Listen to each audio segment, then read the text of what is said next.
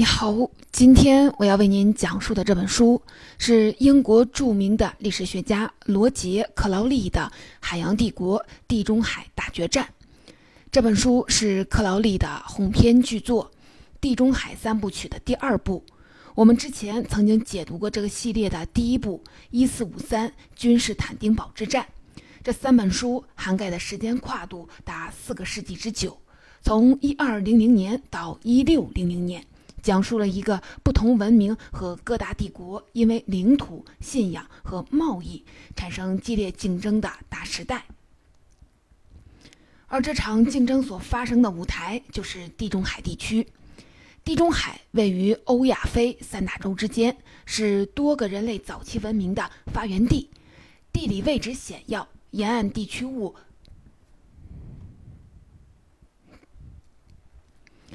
沿岸地区产物丰富多样，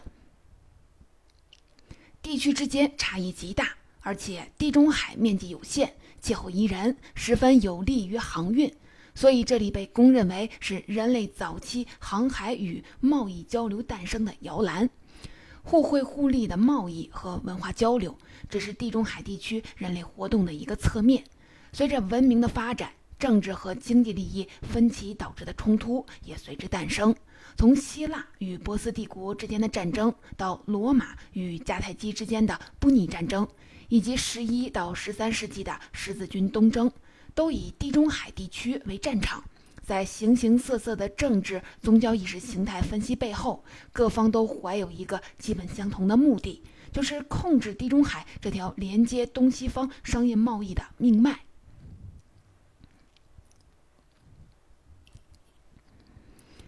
在本书所描绘的这个年代里，欧洲国家面对的是疆域横跨欧亚非三大洲的奥斯曼土耳其帝国。奥斯曼土耳其帝国的前身是13世纪在土耳其安纳托利亚高原上崛起的突厥人小公国奥斯曼，信仰是伊斯兰教。由于这里既靠近拜占庭，也就是东罗马帝国，又曾经被横跨欧亚大草原的蒙古帝国征服过。所以，奥斯曼公国在军事技术上博采众长，武士骁勇善战，逐渐成为安纳托利亚高原西北的霸主，向四方拓展领土，更将势力深入巴尔干半岛。在征服的过程当中，奥斯曼土耳其帝国先后诞生了穆拉德一世等多位的雄才大略的君主，他们采用政治联姻、金钱收买等等高明的手段。不断分化瓦解对手，吸纳各方人才，并建立了一支强大的军队，多次打败欧洲各国组织的联军，并逐渐地将拜占庭帝国的领土蚕食殆尽。在我们解读的第一部《一四五三君士坦丁堡之战》当中，作者克劳利就为我们讲述了奥斯曼土耳其帝国是如何通过攻占拜占庭帝国首都君士坦丁堡，最终将其灭亡的故事。拜占庭帝国灭亡之后，奥斯曼土耳其帝国就成为地中海东部的贸易垄断霸主。再加上它拥有横跨三大洲的辽阔疆域，带来了各种各样的丰富的物产，从粮食、原材料到各种手工业制品，可以说是财大气粗、煊赫一时。雄厚的钱袋子是他持续进行军事扩张的底气，而不断扩展的领土又为他带来了更多的臣民和财富。不用说，欧洲各国都被这个敌人吓坏了。一五二五年，意大利威尼斯城邦驻奥斯曼土耳其帝国大使布拉加丁就写报告说，这个国家就像是一团烈火，在吞噬着一切。它承受着上帝的一切恩赐，拥有不可胜数的黄金、军舰、人力，并让世人的所有人听命于他。于是啊，这部《海洋帝国：地中海大决战》的主要内容就是为我们讲述如日中天的奥斯曼土耳其帝国占领君士坦丁。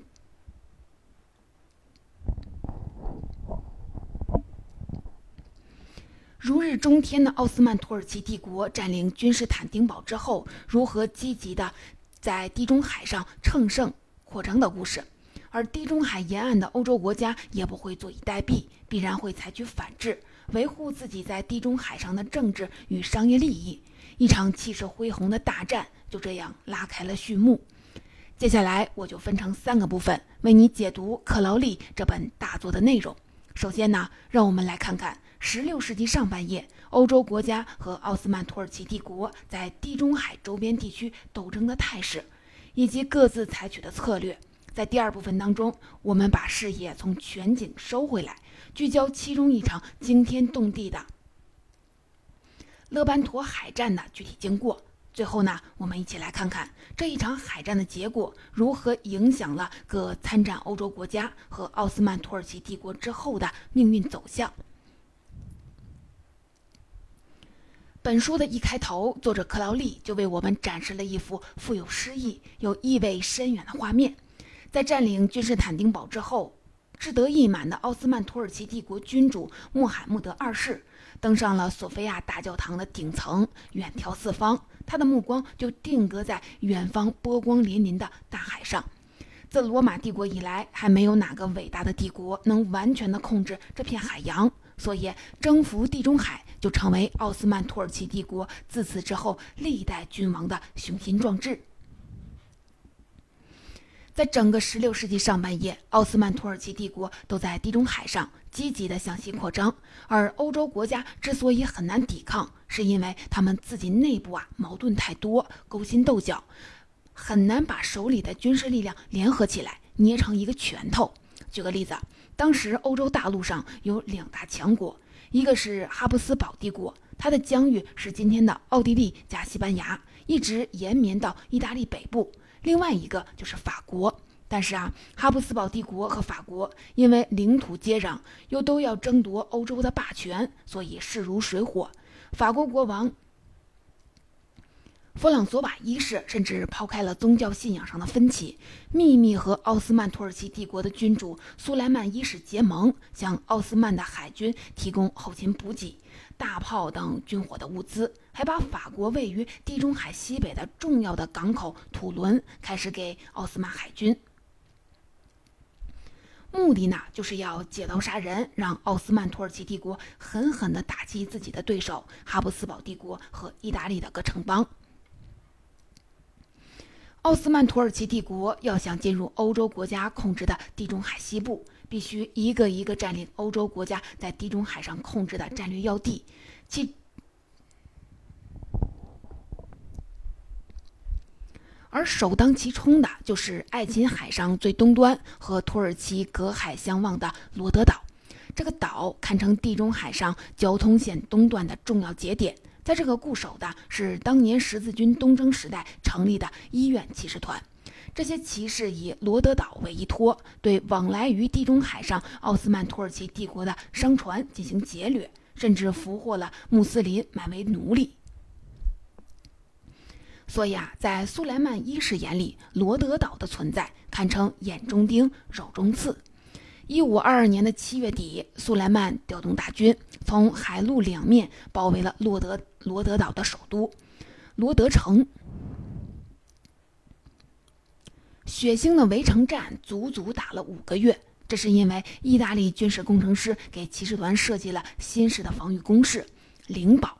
灵堡是一种城墙更厚、有几何外形，能够对敌人进行火力交叉打击的新型的防御工事。在灵堡的墙上，骑士团还装上了欧洲运来的新式大炮，于是给了以对手沉重的打击。但是骑士团这边始终也没有等到来自欧洲的援军。最终呢，伤亡惨重的双方决定议和。为了保全部下的生命，医院骑士团的团长亚当向苏莱曼投降，献出了罗德岛，率领残部乘船离开。罗德岛的陷落，对于地中海沿岸的欧洲国家来说，意味着地中海中部失去了重要的防护屏障，奥斯曼土耳其帝国的强大海军就可以轻松的挥军西进。西班牙托莱多的大主教就直接的写信给刚刚继位不久的哈布斯堡帝国皇帝查理五世，说如果局势不得到扭转，那么欧洲赖以生存的地中海贸易很快就将不复存在了。确实啊，此时地中海周边的国际局势有点像我国战国中中后期。奥斯曼土耳其帝国如同秦国一样，是一个超级大国，处于地中海地区的一侧，文化、信仰和种族都和竞争对手大相径庭。它的不断的扩张，使得位于地中海西半部的欧洲基督教国家感觉，大家应该联合起来，如同战国时代东方六国的合纵联盟一样，来抵抗这个共同的敌人。要组织一个对抗奥斯曼土耳其帝国的大联盟，欧洲国家需要一个挑头的盟主。这个盟主就是我们刚才提到的查理五世，他是当时欧洲历史上一个毁誉参半的人物。有历史学家评价他说，这是一个坐在皇帝宝座上的堂吉诃德，性格浪漫，好大喜功，在政治上野心勃勃，又富于理想主义，既想让哈布斯堡帝国在欧洲获得至高无上的霸权。又想竭尽所能联合欧洲的其他国家，来一场全新的十字军东征，打败奥斯曼土耳其帝国，振兴基督教信仰的声望。查理五世的构思很快得到了两个重要的盟友——罗马教皇和威尼斯的响应。三方结盟的原因很简单：奥斯曼土耳其帝国的扩张已经到了自己的家门口。对于查理五世来说，1529年的十月，奥斯曼土耳其帝国的大军越过了多瑙河，直接打到了西欧的心脏地带，兵临维也纳城下。而罗马教皇的感觉就是，奥斯曼土耳其帝国已经从水陆两个方向逼近意大利本土。再这样下去，作为天主教统治中心的罗马，说不定就要和1453年的君士坦丁堡一样，落入穆斯林手中。而威尼斯的担心则非常的现实，就是奥斯曼土耳其帝国一旦控制了整个地中海，自己就要被奥斯曼土耳其帝国从整个地中海贸易的当中彻底的排挤出去。咱们知道，威尼斯严重的依赖海洋贸易，对他来说无疑是灭顶之灾。更何况，此刻的奥斯曼土耳其帝国，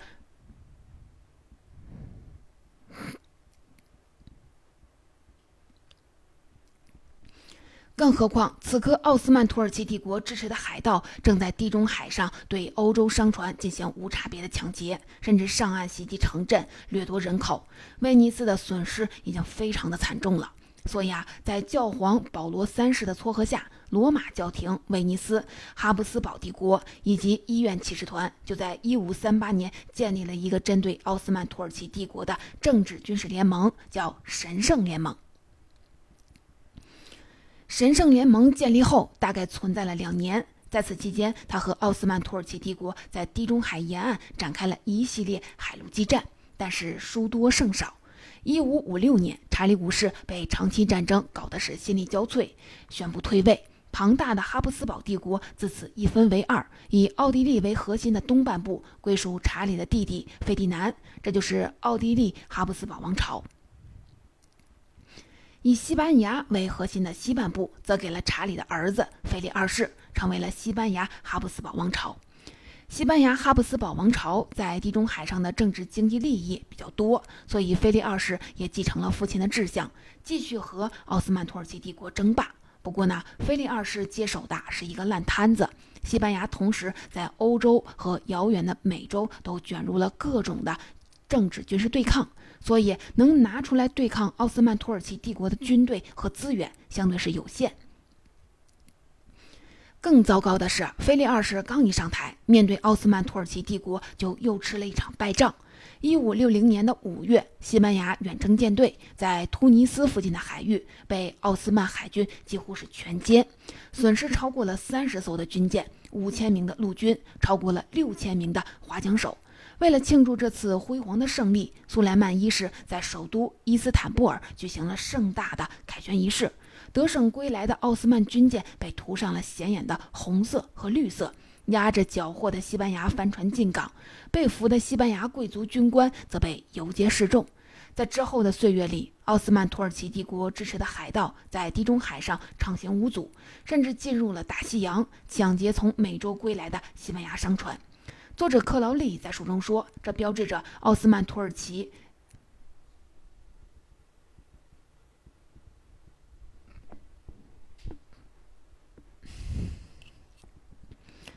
这标志着奥斯曼土耳其帝国在地中海上的霸权达到了巅峰。这片位于已知世界中心的海洋，在这一刻有了一个唯一的主人。当然了，对于奥斯曼土耳其帝国在地中海上的霸权，欧洲国家虽然恐惧，但也没有采取被迫接受、束手就擒的策略。他们一直盼望着能寻找一个决定性的机会，通过一场决战来扭转这种被动挨打的局面。还真别说，这个机会啊，很快就到来了。一五六五年的五月，苏莱曼召集了一支庞大的舰队，试图占领医院骑士团盘踞的马耳他岛。这里北临意大利的西西里岛，南接北非的利比亚，位于地中海南北陆地间，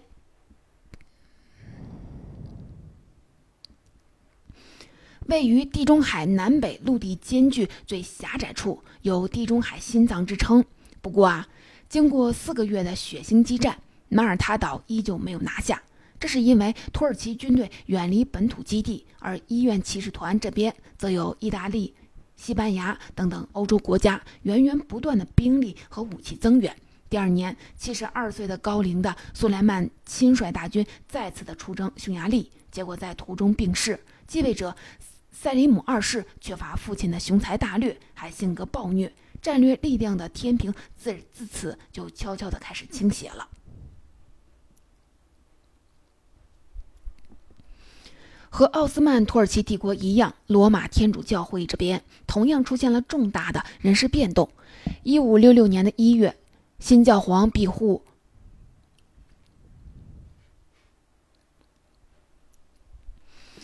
一五六六年的一月，新教皇庇护五世登基。和其他出身贵族豪门的教皇不同，庇护五世生活简朴，如同是苦行僧。据说他除了教皇的法袍，全部的衣裳就只有两件粗糙的羊毛衬衫。而庇护武士对于信仰的虔诚可以说到了狂热的程度。他公开宣布自己的使命就是铲除一切和欧洲天主教会作对的势力。于是啊，地中海上，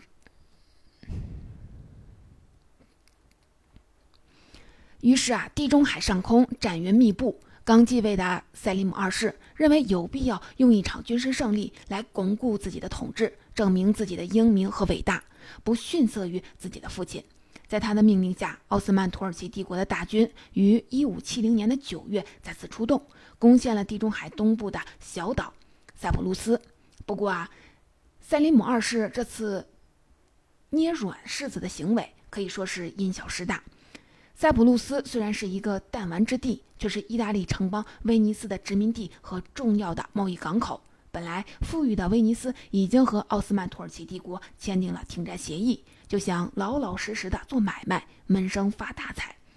而奥斯曼土耳其帝国这种主动的毁约行为，让威尼斯人怒火中烧，决心报复。同时呢，这次入侵也让庇护武士有了再度组织神圣联盟的借口。你看啊，奥斯曼人的野心是没有止境的，只有彻底的打垮他，整个地中海才会恢复和平和繁荣。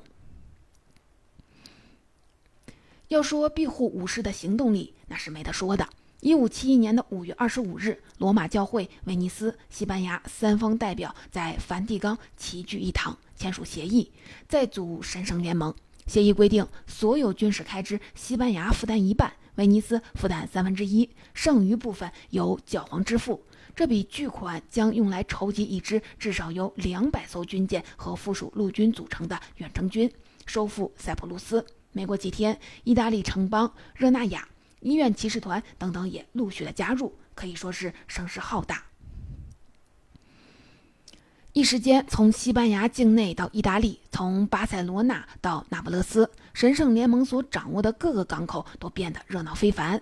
挤满了整装待发的军舰、水手和士兵。这支远征军的总司令是菲利二世的弟弟查理五世的私生子，年仅二十二岁的唐胡安亲王。这位亲王可以说是勇敢无畏，又具备雄才大略。为了鼓舞这位年轻的总司令和整个舰队的士气。教皇还派使节给他送去了一面蓝色的大帅旗，准备挂在旗舰的桅杆上，图案是耶稣基督受难图，外加参加联盟的教皇、威尼斯、西班牙三方的徽章。九月十六日，神圣联盟的这支庞大的舰队缓缓开出了意大利的墨西拿港，一路向东航行，开始搜索奥斯曼土耳其帝国的舰队，寻求决战。这时候，奥斯曼土耳其帝国的舰队正在希腊西部的战略要地克林斯湾停泊，这里被当时的欧洲人称为是勒班陀湾，这是因为海湾的形状九曲回转，类似一个鹦鹉海螺。而意大利文里“鹦鹉海螺”这个单词的发音就是勒班陀。此刻的奥斯曼土耳其帝国舰队已是人困马乏，因为他们出海已经半年了，连接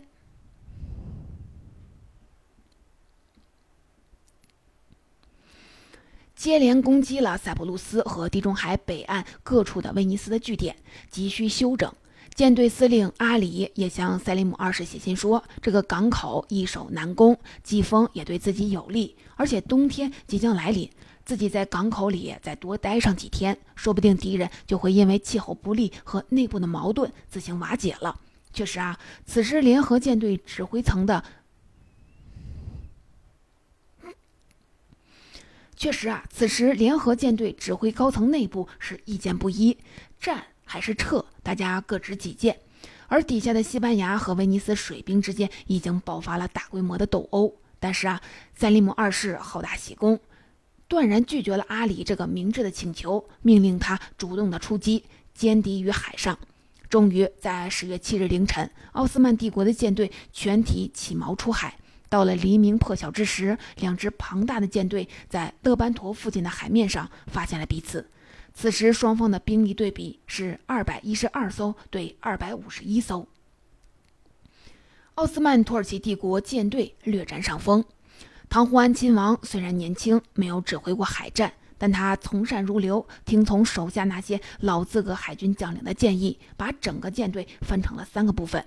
左翼是威尼斯舰队，右翼是热那亚舰队，自己则坐镇中军。这样既可以灵活的机动，又可以相互支援。出于保险起见，唐胡安还把一部分的兵力留作了预备队，准备随时的投入战场。为了鼓舞士气，全身盔甲戎装的唐胡安从旗舰上下来，乘坐了一艘快速的轻船，在整个联合舰队的行列里穿梭了一遍。这一举动让整个联合舰队上下士气高昂，发誓和敌人决一死战。在一艘西班牙战船“女侯爵号”上，有二。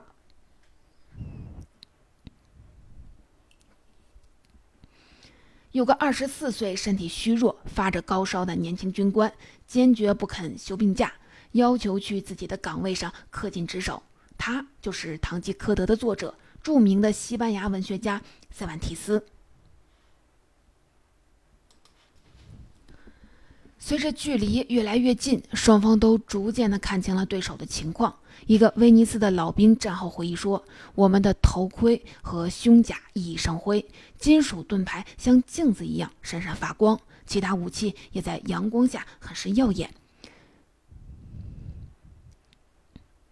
出鞘利剑的光芒，甚至在远处也让人眼花缭乱。敌人也是全副武装，雄赳赳，气昂昂，那金色的灯笼和五颜六色、光辉灿烂的诸多旗帜，也让我们惊异。”而且蔚为壮观。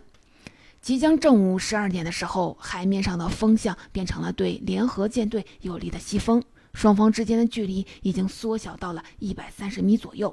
按照以往海战的惯例，双方就要开始近距离肉搏了。然而，联合舰队这个时候亮出了自己秘密武器，位于最前方的四艘加莱塞战船开始对奥斯曼土耳其帝国的舰队进行炮击。这种威尼斯人制造的新式的重型战舰，能够容纳六百名水手和划桨手，装备了五十门的大炮，火力几乎是普通奥斯曼土耳其帝国军舰的十倍。刹那间，由各种炮弹形成的钢铁风暴，把整齐的奥斯曼土耳其帝国军舰阵型撕扯得七零八落，很多船当场沉没。随后，联合舰队其他的军舰也纷纷的开火。根据统计，奥斯曼土耳其帝国舰队还没有和敌人接触，就已经有三分之一的军舰沉没或丧失战斗力了。尽管如此，剩余的奥斯曼土耳其帝国的军舰依旧是拼命向前，试图利用数量和阵型上的优势对联合舰队进行两翼包抄。双方迅速地纠缠在了一起，战斗变成了船舷之间和甲板上的短兵相接。战斗首先在联合舰队的左翼爆发，然后是双方的中军，两支舰队的旗舰。唐胡安乘坐的国王号和阿里乘坐的苏丹纳号也发生了剧烈的碰撞，双方士兵纷纷的登上敌人的军舰，用火绳枪、弓弩、刀剑等各种的冷热兵器在狭窄的甲板上厮杀。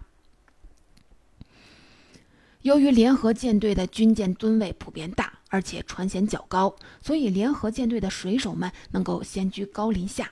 用火器向准备登船的敌人密集的扫射了一遍。然后再投入肉搏。唐胡安亲王本人也身先士卒，手持宝剑和战斧，率领士兵们登上了苏丹纳号，向奥斯曼土耳其帝国舰队的总司令阿里所在的指挥台发起了冲击。终于啊，阿里被一发火绳枪子弹击中了，当场阵亡。他的镀金绿色的大帅旗也被扯下了。这个损失在奥斯曼土耳其帝国舰队当中造成了巨大的恐慌。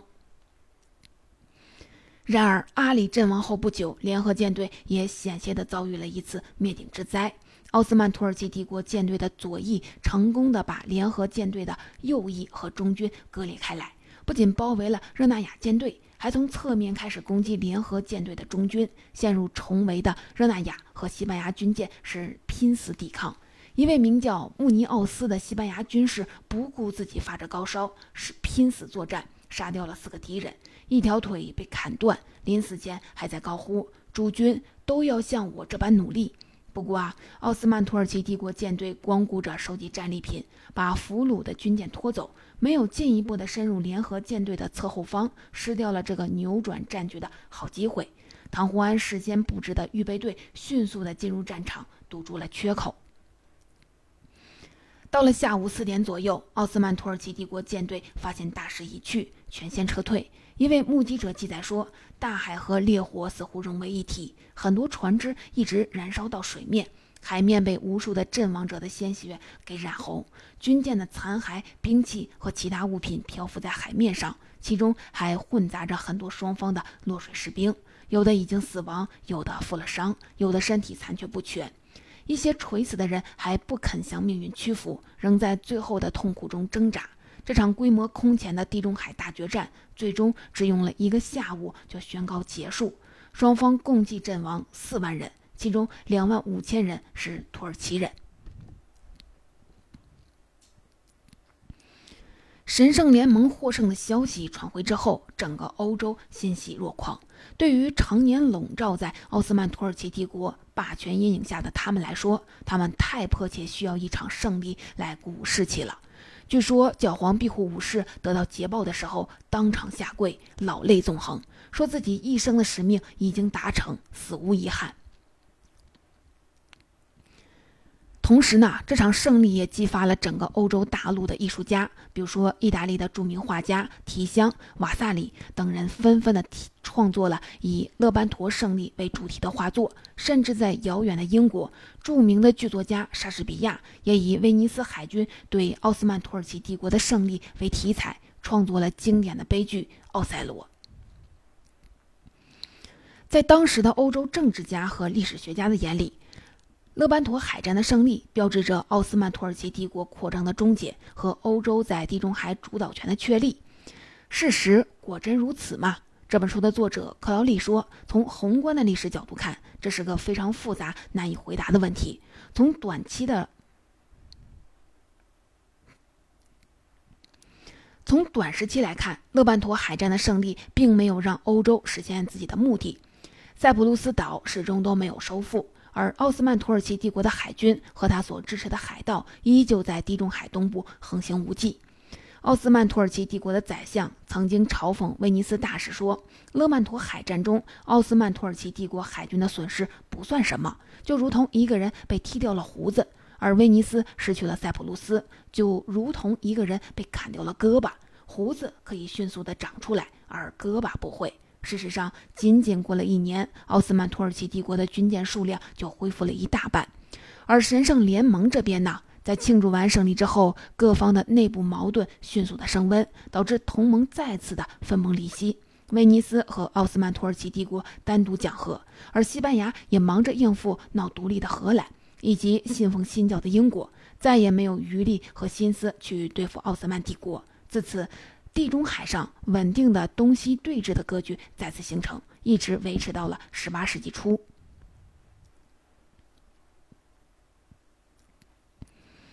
然而啊，从更宏观的尺度来说，这场地中海大决战，它的意义不在于影响短时间内地中海地区政治格局的变化，而在于它背后隐含着更多、更深远的变革。从此，西方和东方的大分流逐渐的清晰可见。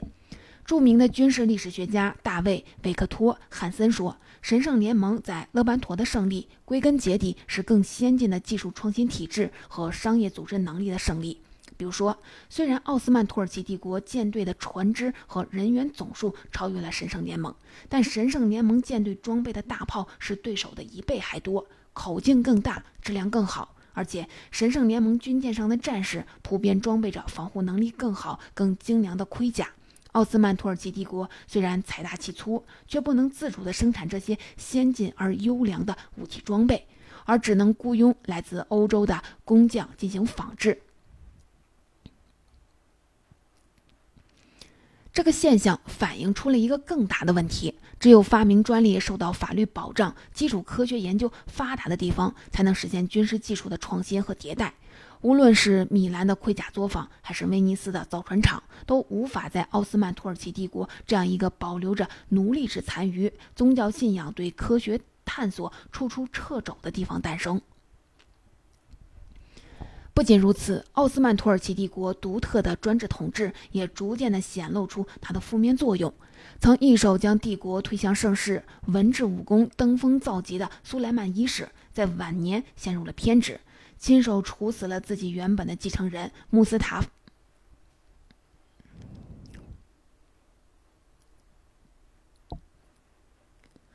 亲手处死了自己原本的继承人穆斯塔法王子以及他的全部的男性后人，而选择平庸的塞里姆继承了苏丹王位。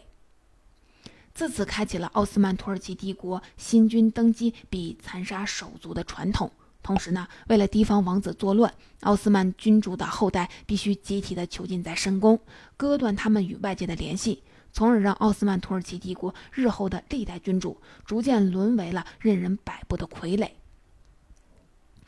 甚至就连勒班陀之战的胜利者西班牙和威尼斯，也逐渐的被荷兰、英国等等更加先进的欧洲国家抛在了身后。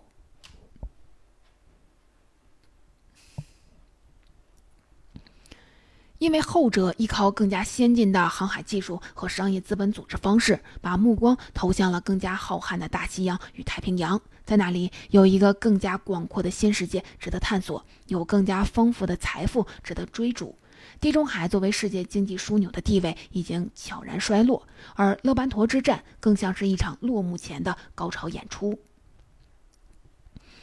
总结这本《地中海大决战》的基本内容，我就为您讲到这里。作者罗杰·克劳利围绕着这场惊心动魄的勒曼陀海战。一口气为我们讲述了欧洲国家与奥斯曼土耳其帝国在地中海地区长达六十余年的争霸故事，如同展开了一张气势恢宏、局部又细致生动的历史全景绘画，令人读起来不忍放手。从人类进入定居农业时代到17世纪，作为欧亚非三大洲枢纽水路的地中海是东西方交流的核心枢纽。而人类征服大洋、探索未知新世界的冲动，也萌生在这个小小的地中海地区。在这里，东西方世界彼此相遇，从商业上的互通有无、文化上的相互借鉴，再到因为政治经济矛盾而产生的军事冲突，都构成了这个伟大时代的不同侧面。自从十三世纪奥斯曼土耳其帝国崛起之后，它和历史诞生于地中海周边地区的陆地的大国一样，对控制这条世界核心经济命脉有着浓厚的欲望，由此和地中海西部的欧洲沿海的各国开启了冲突。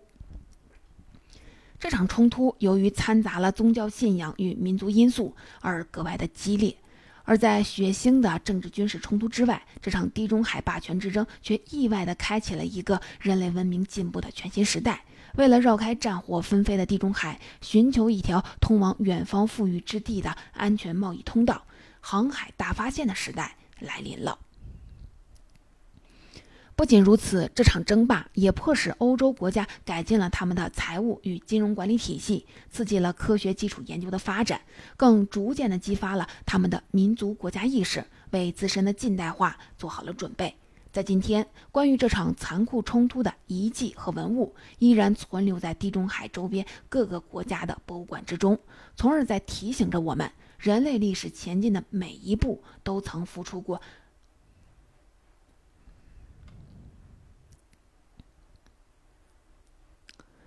都曾付出过何等重大的代价。